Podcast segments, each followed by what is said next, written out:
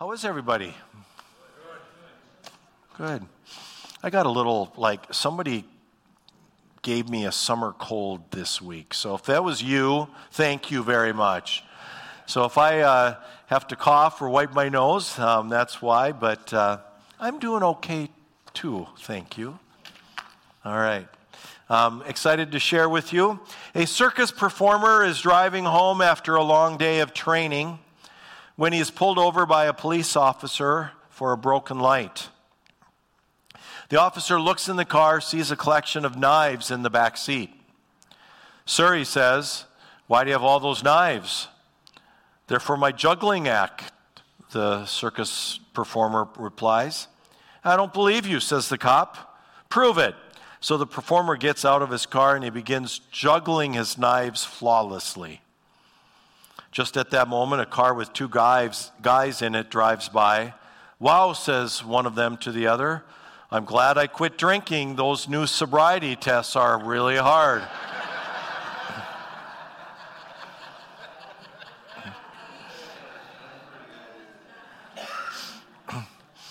Somehow I knew you would like that one, yeah.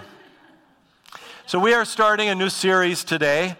Uh, for the months of July and August, we are going to go through uh, the letter or the book of First John uh, towards the end of the New Testament. And uh, whenever I start a new book of the Bible, I always encourage you to maybe read First John on your own sometime in the next uh, few weeks. It's a short book. Um, I encourage you to read one chapter a day when you finish it, maybe do it a second time and uh, read slowly and absorb it. Um, also, whenever we start a new book of the Bible or a letter, especially in the New Testament, um, I always want to remind you that, that when we go through um, a letter like First John, we have to remember that it was written for a reason. John wasn't just bored one day and sat down to write this letter. Uh, he's writing it for a reason. And, and usually, what um, the author is doing is he's addressing some issues going on in the church that he's writing to. And um, oftentimes in the New Testament, the reason that the author is writing is because he's trying to correct some false teachings that are going around the church. Well, John uh, was one of Jesus' disciples. Uh, the Bible tells us that he was the youngest of them. Uh, it says that he and Jesus had a very special relationship. And uh, we believe that John wrote the Gospel of John, which we're actually going to go through a little bit later, starting later this fall. Uh, but um, he also wrote 1 John, 2 John, 3 John, and the book of Revelation. Uh, John was likely living and centered in Ephesus when he wrote um, to the general churches of Asia Minor, um, present day Turkey, back in the first century. And, and most scholars date um, the, the letter of First John somewhere between 85 and 95 AD. So, so some years after Jesus had died on the cross and was raised from the dead. Um, one, of the, one of the things that you're going to notice, especially in John's literature, um, we're going to quote um, a number of places from John's gospel today as well, um, is that there are some central themes that John often writes about. Uh, one of the common themes that he's going to write about, and it really appears in First John, is he's trying to clear up um, this idea of who Jesus Christ is. Uh, in theological terms, we call it Christology. Say Christology. Christology. Very good. So, who is Jesus? What does it mean that Jesus is the Christ or the Savior or Messiah? Um, one of the other themes that John writes about as well uh, in his literature, and we're going to see it again today, is that God is light. And I decided to center our question around that today. So here is our question uh, What is one way God in Christ Jesus has brought light into your life? I know it's a little bit of a broad question, but I uh, hope some of you can get us started here. What is just one way that God has brought, God in Christ Jesus has brought light uh, into your life? So if you'd like to answer the question, Tim and Bill are going to run the mics. You get their attention You stand up, speak directly in the mic, give us a brief answer. Here we go. Hi, church family. It's good to be back. I'm Julie. Um, the way God has brought light into my life is through this church and through the program of NA. It has shown me that I can be sober and that I can have supportive people around me. And I have tens of, probably I'd say 100 numbers in my phone that I could call day or night. It could be 3 o'clock in the morning. If I need somebody, I have a number. I just have to call it. Yeah. Thanks, Julie.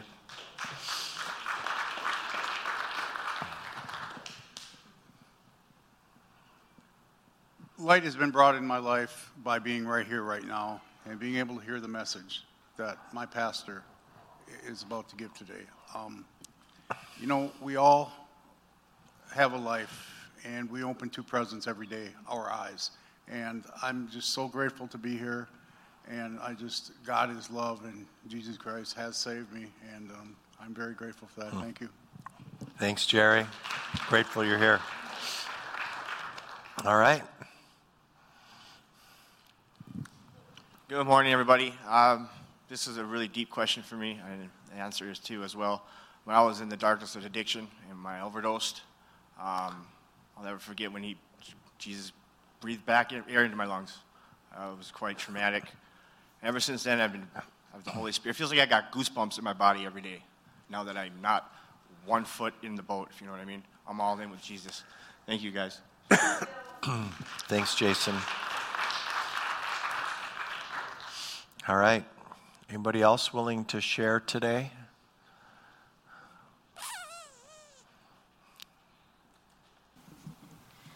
Um, for me, when I've had the suicidal moments, it's the deep breath and seeing the semicolon and seeing people who would miss me huh. and having a family that would really care. Yeah. Thanks, Heather.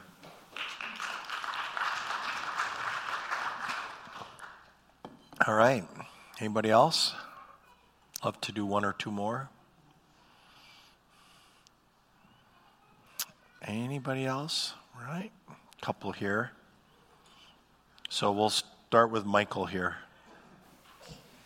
Um, when I was recently um, down in my recovery, um, having you guys, uh, my peer support, Tim, Tim and Aaron and Pastor Dale and everybody here, to lift me up, get me to the right the right uh, where I needed to be, and uh, I appreciate you guys. I love you. Yeah, we love you too, Michael.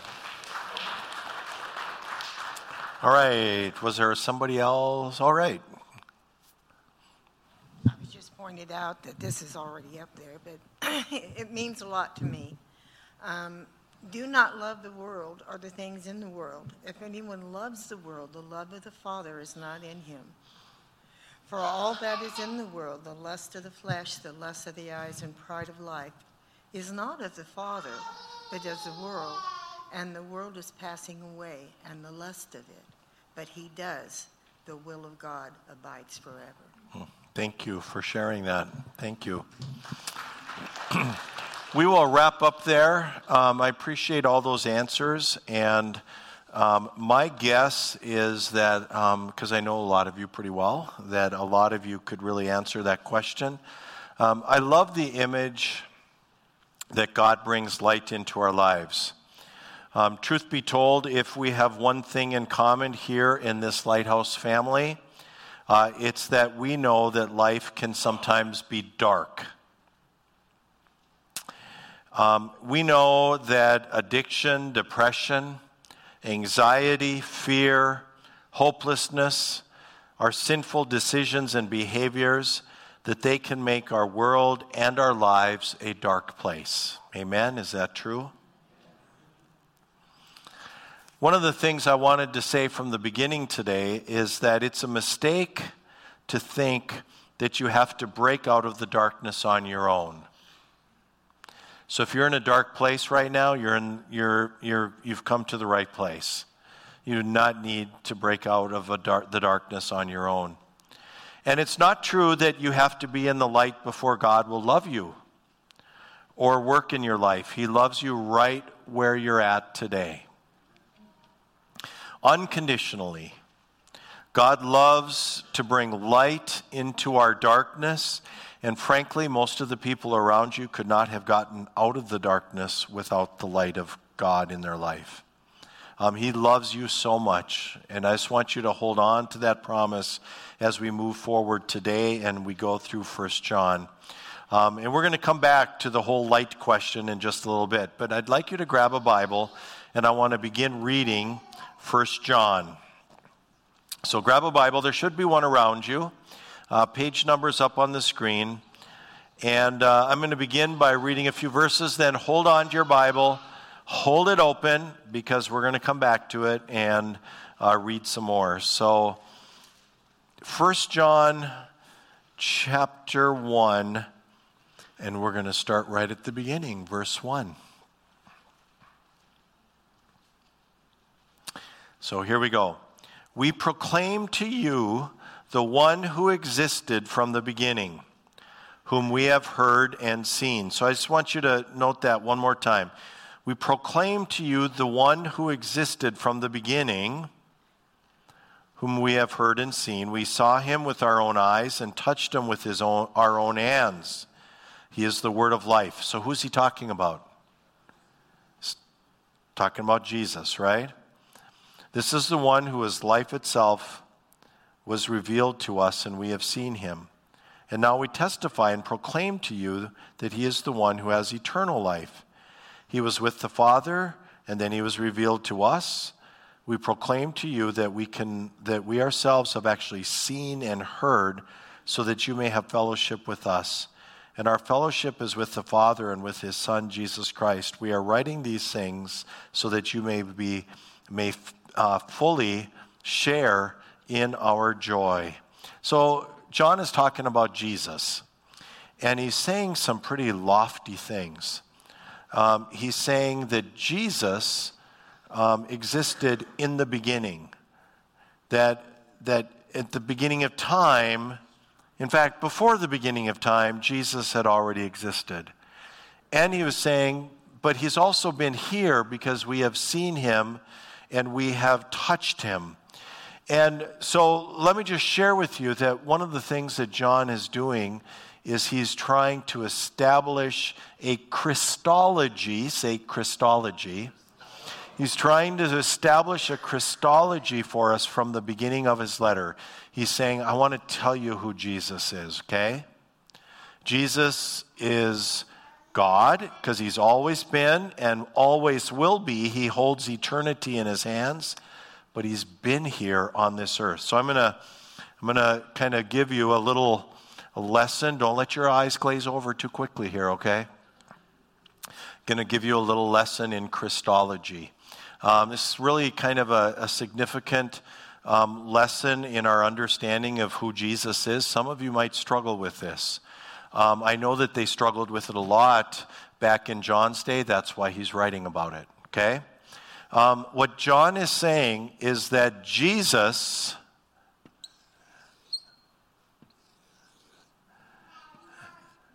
is 100% divine.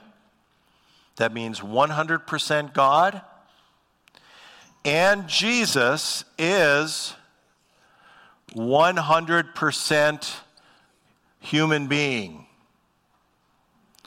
The math doesn't work, right? The math does not work. We think something has to be, you know, 50 50, 60 40, 70 30. But what John is saying is something that, that they struggled with back then, something that some of you may struggle with a little bit today.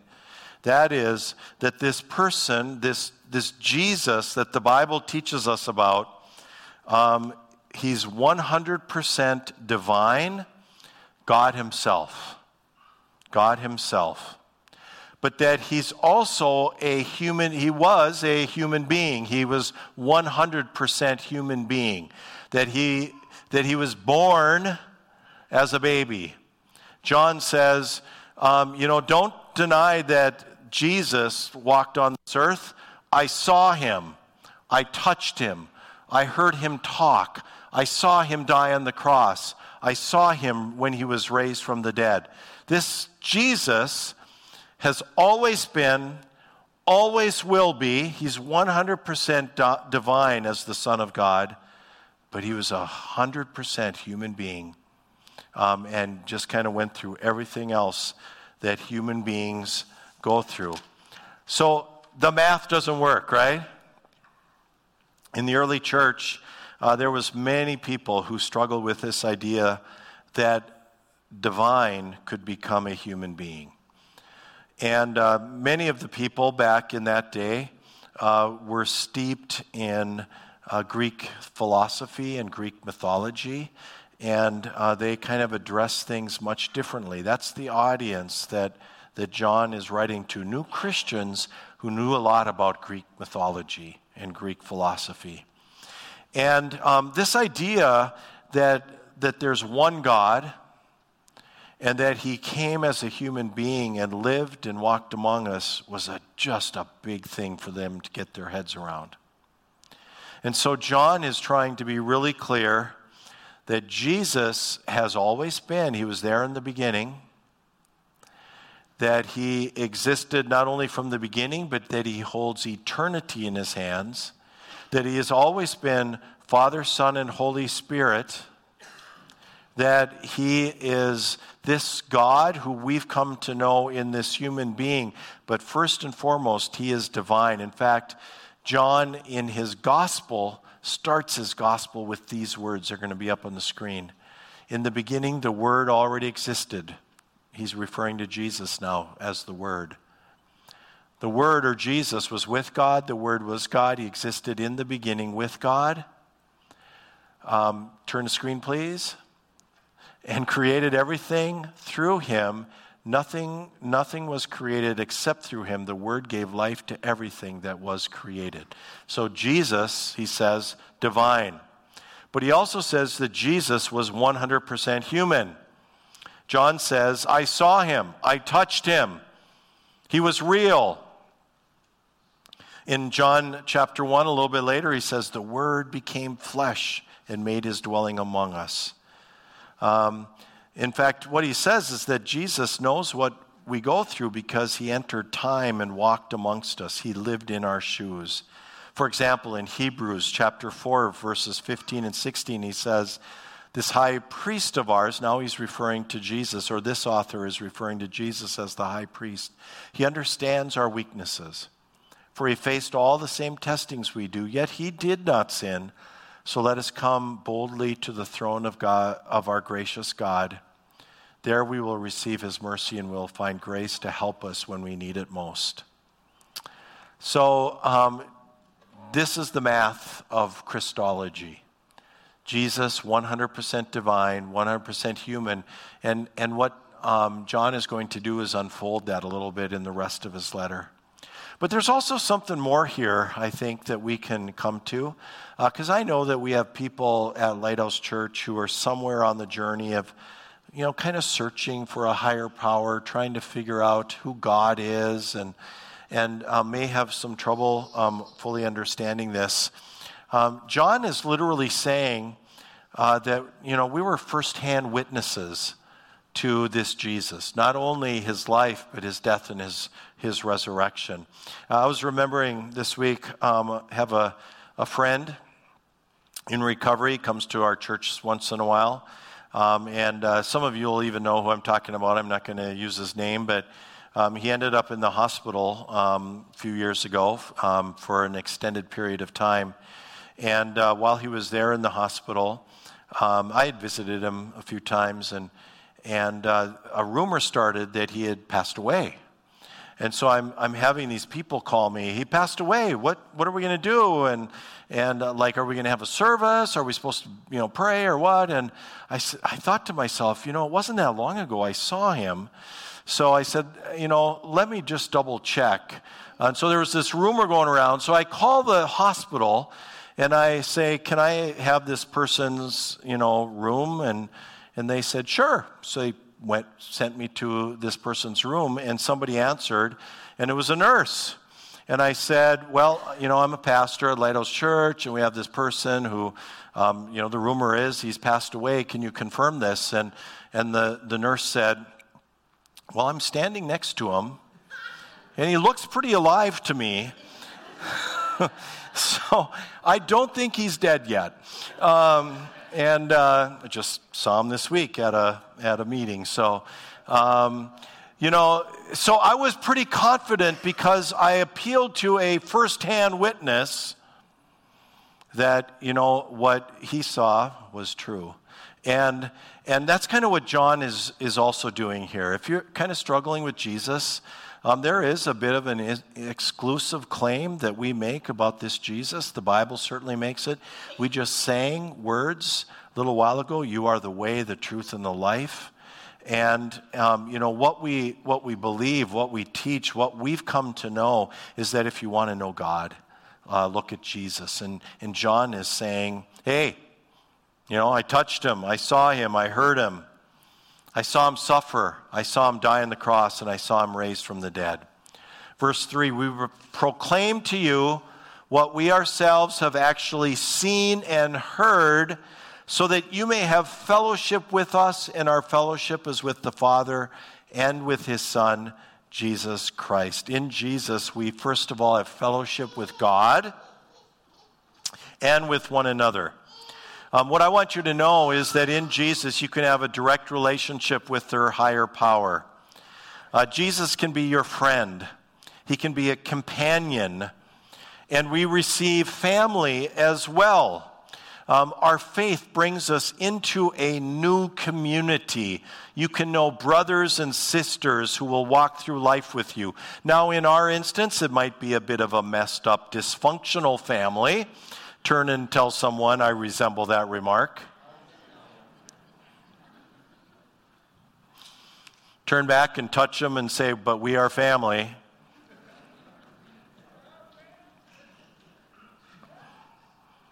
Verse 3 we have fellowship um, with each other and we have fellowship with the Father, His Son, Jesus Christ. And then in verse 4, he says, and we are writing these things so that you may fully share our joy. Um, I love this verse because um, he's saying, Here, here's why I'm really writing this letter. I'm not writing to correct you, even though I'm going to try to correct you. Um, I'm not writing to make you feel guilty. Um, I'm writing so that you may have the joy that we've come to know. It's pretty profound writing so that you may have joy once you read this letter.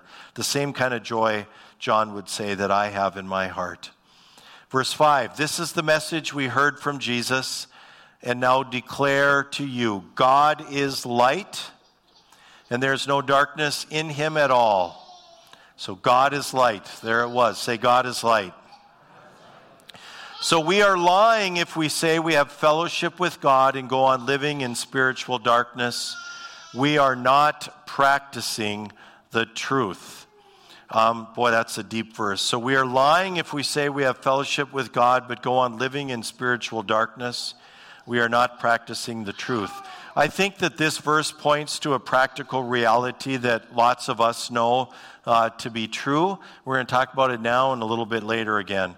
When we struggle with sin or the life issues that we deal with, um, those life issues, our sins tends to separate us from God.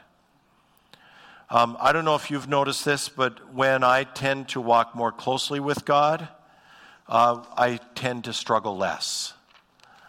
The, the further away I get from the light or walking closely with my Lord, the more I tend to struggle. Um, there's a quote that many of you will recognize from the AA Big Book that I've come to uh, read in my own recovery journey. Uh, it says this What we really have is a daily reprieve contingent on the maintenance of our spiritual condition. Um, boy, those are some profound words. Uh, what we have is a reprieve maybe from alcohol um, or drugs or from life itself, from some of the sinful behaviors we struggle with, uh, whatever it is.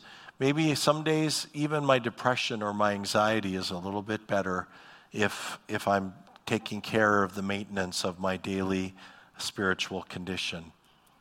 And so um, Paul kind of lays it out that if we claim we, uh, excuse me, um, verse 7 If we are living in the light as God is in the light, then we have fellowship with each other, and the blood of Jesus, his Son, cleanses us from all sin. So the encouragement is to live in the light. Uh, verse uh, 7 um, is a pretty profound verse. If we walk in the light, if we live in the light, we have fellowship with God, and the blood of Jesus cleanses us from all sin. So I love this joke, okay? Just setting you up. This I really love this joke. So please laugh. First service, I don't think they got it, okay? A moth goes into a podiatrist's office. What's wrong? asks the podiatrist. The moth replies, Doc, I hate my career. My marriage is failing. My family is exhausting. My, fa- my relationships with my children are terrible. Sometimes it's all too much to bear, and I don't know where to turn. You need help, replies the doctor, but you need a psychiatrist. I'm a podiatrist. Why did you come here? the doctor asks. Because, the moth replies, the light was on. That is so funny. That is so funny. Come on.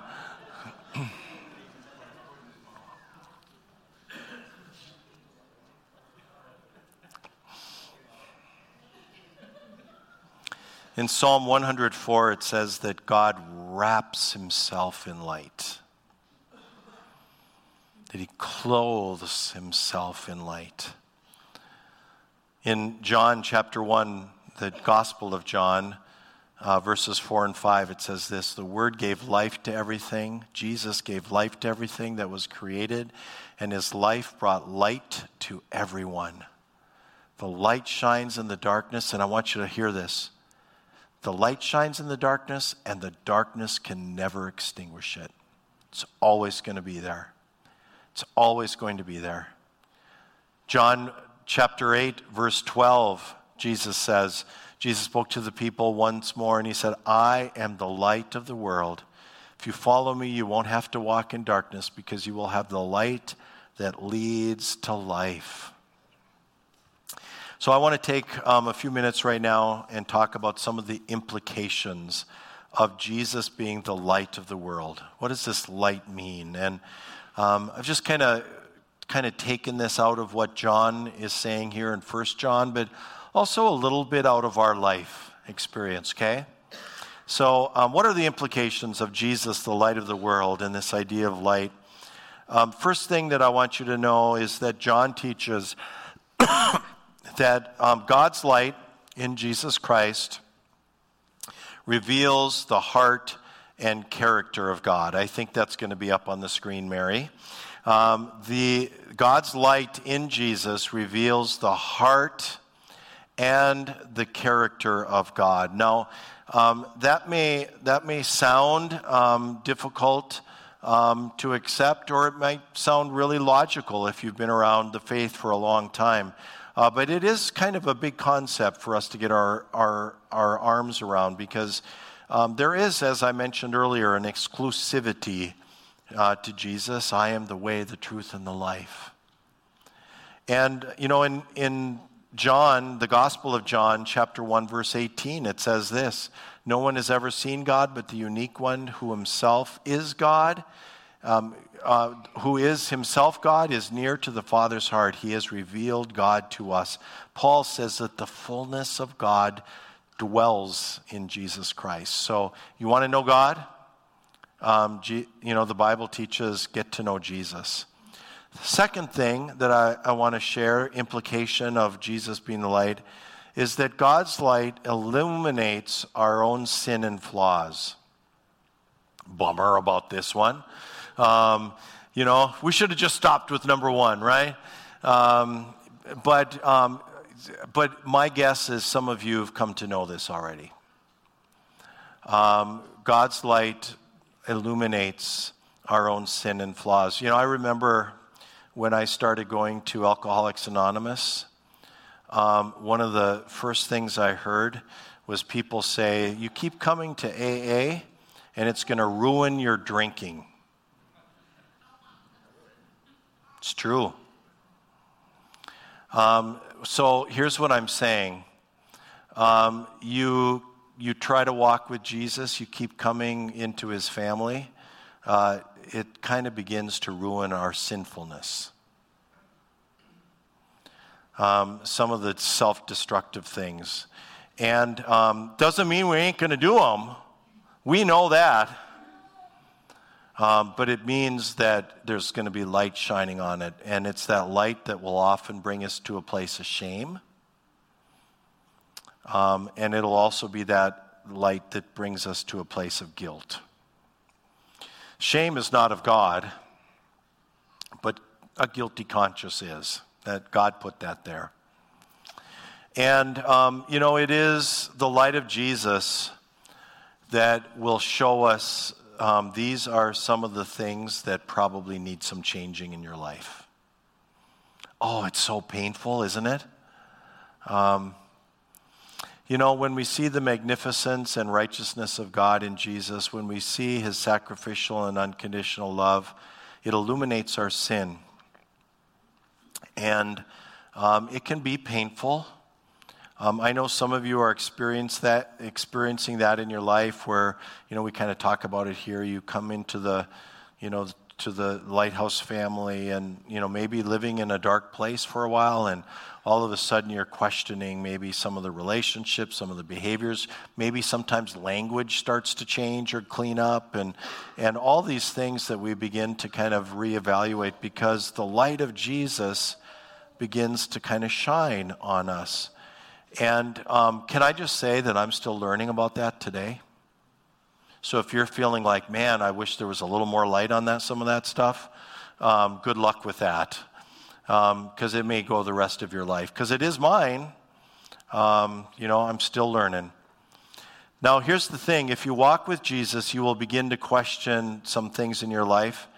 Um, and it is, um, it is just the way it is, it's going to be the reality. Um, but it's not the end of the story. So if we get off the path and get into a more dark place, um, number three says this God's light will always lead you to the cross. Does not lead you to condemnation, does not lead you to judgment. It's always going to be leading you to the cross. John chapter 1, verse, uh, 1 John chapter 1, uh, verse 7 said this. We read it earlier. If we are living in the light as God is in the light, then we have fellowship with each other, and the blood of Jesus, his Son, cleanses us from all sin. The, the light of Christ always leads us to the cross. And at the cross, we, we hear these words in the name of Jesus your sins are forgiven. When we confess them to the Lord, we can trust with confidence that God takes them away. We're going to talk about that more next week, but, but we can, can be confident that the blood of Jesus cleanses us from all sin, as John says. On the cross, he takes our sin and he dies with it. Um, God offers you and me forgiveness. He offers you and me his righteousness, not based upon our own merits, but by what he has done for us. Literally, what it says is that when we come to Him with our sinfulness, He takes it, He gives to us His righteousness, and He doesn't remember our sin anymore. It's pretty profound. Uh, we'll talk about that a little bit more next week. Fourth thing that I wanted to share is that God's light will guide your path into a new life as well. Um, and so, you know, if you've been on this journey for a while, maybe you know that. Uh, Psalm 119, verse 105 says, Your word, O Lord, is a lamp to guide my feet and a light for my path. Walk this way. Hmm? Walk this way. the Israelites in the wilderness, um, when it was dark, when they had fled Egypt, um, the Israelites um, followed a light that was given to them in the dark. Um, and it told them not only the direction to go, but it told them that God doesn't abandon us in the darkness. Um, even in the darkness, the light is always there. Remember John chapter 1? Um, the darkness will never extinguish it. Darkness, darkness will never extinguish it. So I want to share that um, one of the one of the things that I realized as I was kind of preparing this week is I was thinking about how so much of my life um, ends up being lived in spaces that are not that well lit. I'm going to say it again. I suspect that you're the same way. That a lot of our lives um, are lived in spaces where um, they're not that well lit. And the light of Jesus doesn't always shine through quite as brightly um, as it could. Um, my wife and I were in the, the Twin Cities um, about a month ago or so, and we stayed in a motel. And uh, before we went to bed, I pulled these shades together, um, and and I was thinking, you know, that'll keep it dark in the morning.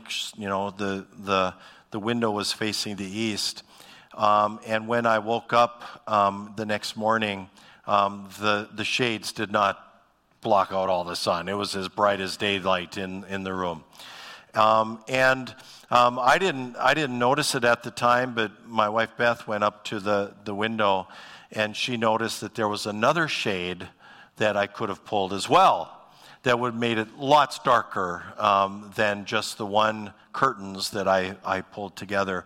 And I've been thinking about how, how, how that is so true in so much of our lives. Like, like we live so much of our life in shades of darkness. Like you're in church right now, you're probably feeling pretty good, but we're going to leave here in just a little bit. And um, the darkness is all around us out there. Right? Darkness is all around us. And, um, and I, I, I think about how in the darkness of the world that that I live, um, I know how easily my eyes can adjust to the darkness. And how I can become really used to it. I was, uh, I was thinking about um, how when I was um, kind of trying to get sober and stay sober, um, one of the one of the revelations that came to me in my journey was that it was impossible for me to walk into a liquor store and pray at the same time. I could pray, then I wasn't going into the liquor store because I knew that what, where that would lead. Or I could walk in the liquor store and I would leave God in the trunk. We've all, we've all um, we've all got these shades that we kind of pull down in our life.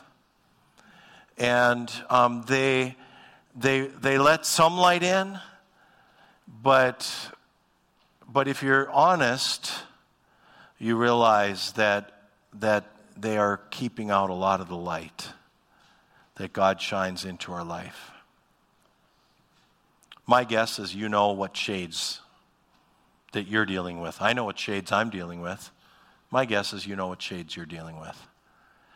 And um, one of the things that I thought we could kind of take from today is, is um, how about um, we kind of devote ourselves this week to like lifting the shades? Careful when you lift the shades, though. You remember walking out of a dimly um, lit room, you know, your eyes adjust. That's the thing. Your eyes adjust, but then you walk out into the sunlight. What happens? Ah! but what if we were to lift some of the shades, get them out of the way, and, um, and let the light of Christ shine in our lives this week? And I'm not talking about other people, I'm talking about your shades and my shades. Huh? You know, so don't go home and tell, hey, you need to lift your shades. You and I need to lift our shades. And, and let's try to see if, if something changes this week when we allow the light of Christ to maybe shine more fully. Hmm. Now, I'm going to tell you about um, kind of a, a, daily routine that I go through, and then we're going to close. But, But um, this day, daily routine, I think, is important when we think about this commitment we're going to try to make to lift the shades and let the, the, the light of Christ shine more fully in our life this week. So I, I start um, every day with a little time with God. Um, and, uh, you know, I'll kind of read some of His Word and I'll pray. You know, and, and I'm going to pray this week God, you know, let your light shine fully in my life this week. You know, guide my steps. You know, I'm going to lift the shades that I've been dealing with. Um, and then um, what will happen tonight um, is I will go to bed and I will say, God, I'm sorry I didn't lift all the shades. Gosh, I'm still, I, I guess I'm still struggling with stuff. Uh, forgive me. I'm going to try again tomorrow. Then I'll get up tomorrow morning and I'll remember God's mercies are new every day. So they're new tomorrow. So you know what I'm going to do? I'm going to say, God, today I'm going to kind of lift the shades. I'm going to let your life shine fully into my life tomorrow. I'm going to say that tomorrow morning. And then tomorrow night when I go to bed, you know what I'm going to say? Oh, God. Yeah, so st- there's still a shade, isn't there? You know, there's still stuff that's, you know, I'm still trying to walk in dimly lit rooms. And um, Lord, um, forgive me. Uh, tomorrow's a new day. Tuesday, I'm going to do the same thing. Yeah? That's kind of how life is for us. Um, but God's light never goes away. His light is continually there to, to guide you, to reveal the heart and character of God to you, to reveal your sin and flaws, but also to take you to the cross and to guide your steps forward. Amen.